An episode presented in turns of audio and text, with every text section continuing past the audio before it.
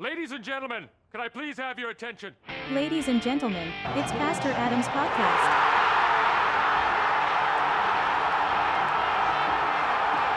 In Espanol, my nickname is El Tigre Chino. Because my knowledge will bite her face off. Ladies and gentlemen, it's Pastor Adam's podcast. Can you dig it?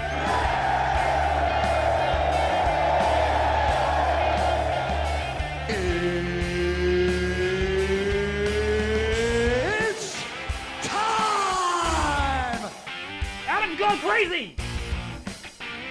You were serious about that?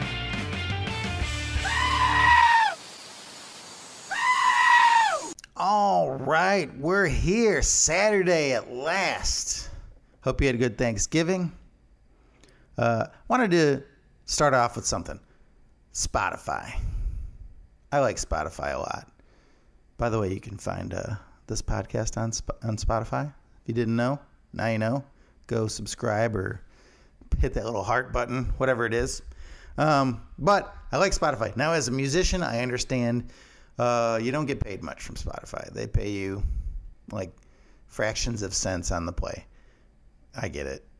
It's the evil empire to musicians. But as a music listener, it is fantastic. I love it and I find all sorts of new music.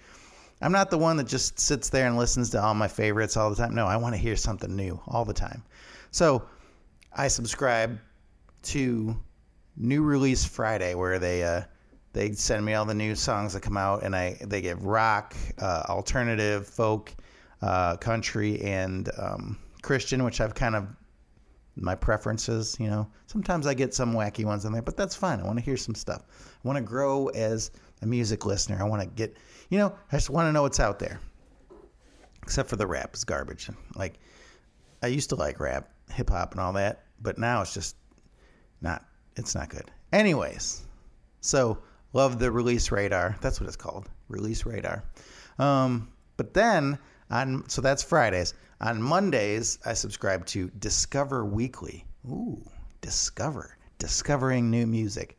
Now, for the first uh, year and a half, Discover Weekly has been so good because it doesn't give me like just new songs or anything like that. It gives me deep cuts of maybe bands I've never heard of. Like there's a lot of the different things that it gives me where I'm like, okay, now out of the like 30 songs that they give me, maybe I like five, but that's good. You know, I, I like it. I like it. But lately, Discover Weekly has been offending me because it's giving me songs that like of course I know. Like for instance, this last Friday, no, this last Monday, Discover Weekly, uh they they put Ballroom Blitz by Sweet. Yeah, of course I know that. Sister Christian by Night Ranger. Who hasn't heard that? Who's dis- who's just discovering Sister Christian? I guess the younger generation or whatever. Uh Steve Miller's Jetliner. Y- yeah. Nazareth's Hair the Dog. Do you even know me, Spotify? Of course I know these. I am a music aficionado, a historian. I know these things. And you're like, you putting that on there, it's like, you don't know nothing about music.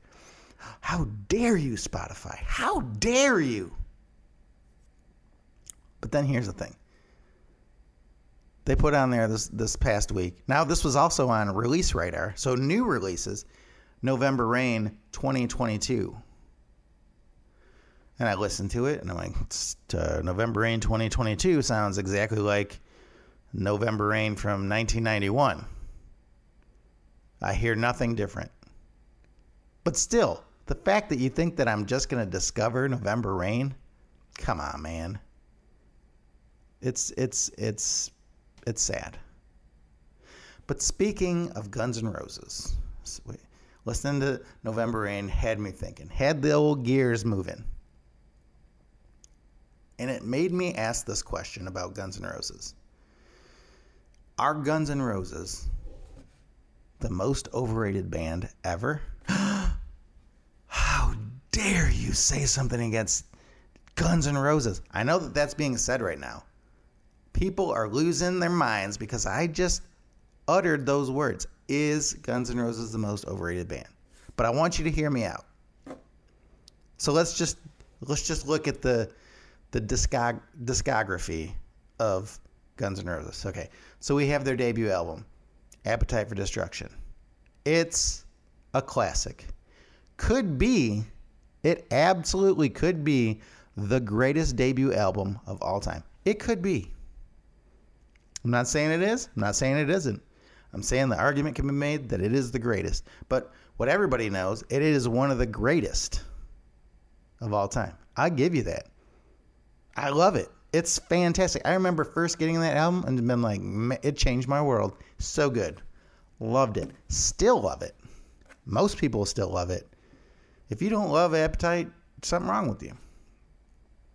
But then the follow up song, or the follow up album is Lies. How's that? You like that? Now I know it it had patience on it. Like that. It's a good song.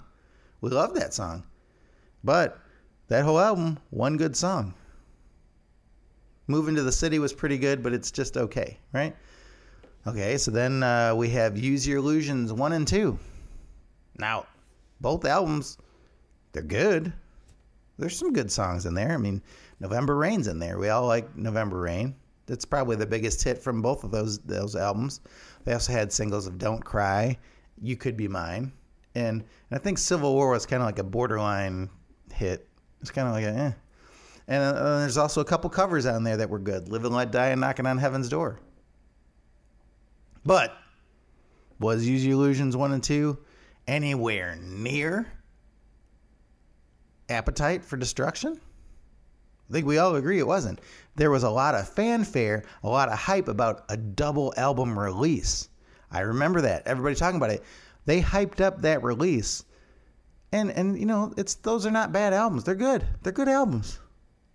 But like I said, nowhere near Appetite for Destruction. Okay, so what's their follow up to Use Your Illusions 1 and 2? It was a covers album called The Spaghetti Incident. And guess what? Nobody likes that album. It's not good. It's not good.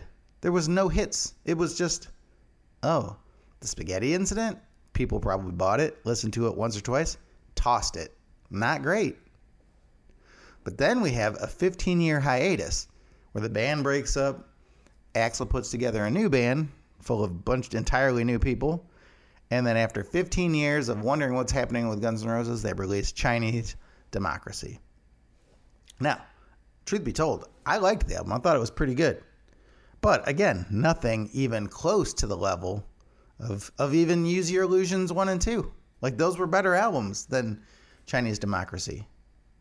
And if we even compare it to Appetite, it's not even close. It's not even the same ballpark, not even the same league, right? Different. So after that album, we wait another bunch of years, and then suddenly the original line, well, mostly original lineup is back, and they go and tour, and then they tour for a while. I don't know, five, six, seven, eight years. Who knows? It seems like they've been touring forever uh, and only released two new songs since then. So one uh, was a retread from Chinese Democracy, same music but changed lyrics, maybe a different solo here or whatever, and that was called Absurd. And the other was Hard Skool, and that was a new, totally original one. But guess what? Those songs aren't very good.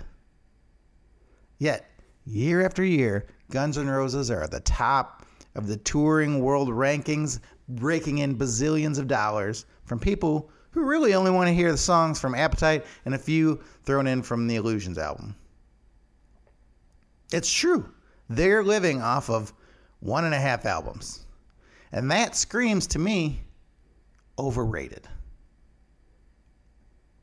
And I remember just driving thinking about it. I'm like, oh, people love Guns N' Roses. They have them as rock royalty, but they're kind of overrated. Now, trust me, I still like Guns N' Roses. I love Appetite. Who doesn't? And I like I even like some of the B-sides from Illusions and Lies and Chinese Democracy. But I'm just tired of them being hailed as one of the greatest bands of all time because they aren't. I said it. I said what I said, and I mean it.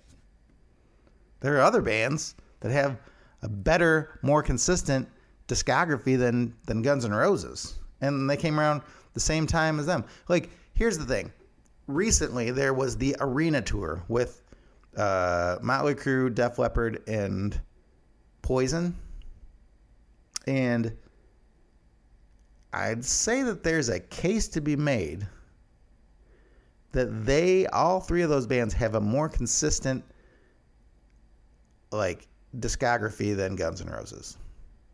There's more hits on each album. It's a it's better albums in total. They don't have the big clunkers like the Spaghetti Incident. Now, these bands are still big bands, right? That that people paid tons of money to go see this big arena tour. But they're not even considered on the the the range of Guns N' Roses to, to most of the world.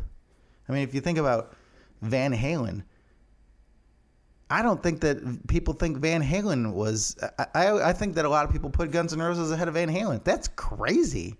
Van Halen has so many albums that are great. They they're consistent through two different eras. Now they did have the bad one with uh, Gary Cherone. I get it. I get it. It was bad, but one com- with all the other ones. Um, what about like in the heavier type of thing? Pantera was so good. Every album, fantastic. They, but they're not even in the same ballpark as as what people think of Guns N' Roses because of the one big album, Appetite for Destruction. And if we're being real nitpicky, it's really just Welcome to the Jungle, Sweet Child of Mine, and Paradise City. That's that's that's what this those three songs. It really is.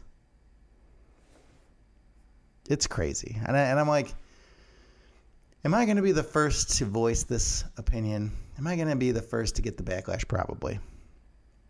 But the more you think about it, it's like, really, you had one killer album, and then you're just going to ride that for the rest of your lives? Because if we're being honest, I mean, let's let's put our honest hats on. If because there's been a lot of talk over the last couple years, uh, Slash and and Duff and Axl that they're writing some new music. So and, it, and it's not going to come out for probably another year or two, if it does. I mean, they love to wait 15 years in between doing things, but let's say they come up with a new album. Do we really think it's going to be good? Because I don't. I think it's just going to be these dudes. I mean, for sure, everybody's going to listen to it because they're, oh, what's a new Guns N' Roses? They're waiting for the next Appetite. There's not going to be another Appetite. Appetite for Destruction happened in 1987, and that was their peak. And that's fine. There's many bands whose debut albums are the best because here's the thing about your debut album you have your whole life up until that point to write these songs and make these great albums. But then once you hit that fame, now you only have a year and a half, two years to make your next album. And that's hard to do. So there's no, I would never think a band comes out with the best album ever, their first, and then they can't live up to that. I get it. it it's impossible. You had your, you had 18, 20 years to write that first album, but then a year and a half, two years. It's, it's pretty hard. Now there, there are bands that make better albums, two, three, four which is even crazier to me. But I would never look down on someone for making their first album their best. But it's just, I think we just have to be honest. We have to to accept that Guns N' Roses overrated. Now, I asked the question: Are they the most overrated band in the world? That's something I can't answer. I'm leaning. I'm leaning towards Maybe, maybe because I'm trying to come up with a band that is more overrated. I can't really do it. I don't know. I mean, here's the thing. A lot of people throw this around. You know what band gets the most hate? And that's Nickelback. but they sell millions of albums every time they release one. So people are buying it. They they actually there's a lot of people who love Nickelback. I don't hate Nickelback the way most people do. Uh, I like a couple of their songs, but here's the thing: when when I've listened to a whole Nickelback album, it all sounds the same to me. It's like the same thing. Which, if people like that, like people say that about ACDC, one of my favorite bands. Every song sounds the same. Okay, I happen to love the way that sounds. So if you're a Nickelback fan, you may love the way that they sound. That's fine. Um, people would probably throw them in the overrated category, but I mean, at least they're consistent. They consistently release music. They consistently do new things and, and tour. Uh, they don't live off of one album. That's for sure. Now, I know that what I'm leading to is crazy talk that that I might be putting Nickelback on the same level as Guns N' Roses, but Nickelback hasn't written an Appetite for Destruction. They haven't even written a Use Your Illusions one or two. I'm not saying that. They're nowhere near as good as, in my opinion, as Guns N' Roses. But I'm just saying that's one of the bands people throw out there into the uh, overrated category. So that's kind of where I'm at. Not that anybody cares. Maybe you do. Maybe you don't. I'd love to see some comments though, or you know, email me at. Uh, nah, don't email me. I don't want to get that hate. Yeah, that's not good. You could tweet at me though at it's underscore pastor underscore Adam. Uh, that's uh, Twitter and Instagram. You can do that. You should follow me if you haven't done that either. Uh, yeah, let me know what you think are, are, is the most overrated band. Maybe one day we'll get to the most underrated. I already have my underrated band of the the century, decade, millennium, whatever that's Need to Breathe. We know that. They should be the most gigantic band ever, but they're not because for some crazy reason. Um, yeah, so I'm gonna leave it at that. It's gonna be a little bit of a shorter pod for today, but uh, we got a lot going on. I got a lot to do. So I'll see you next Wednesday for the next devotional. Have a good one.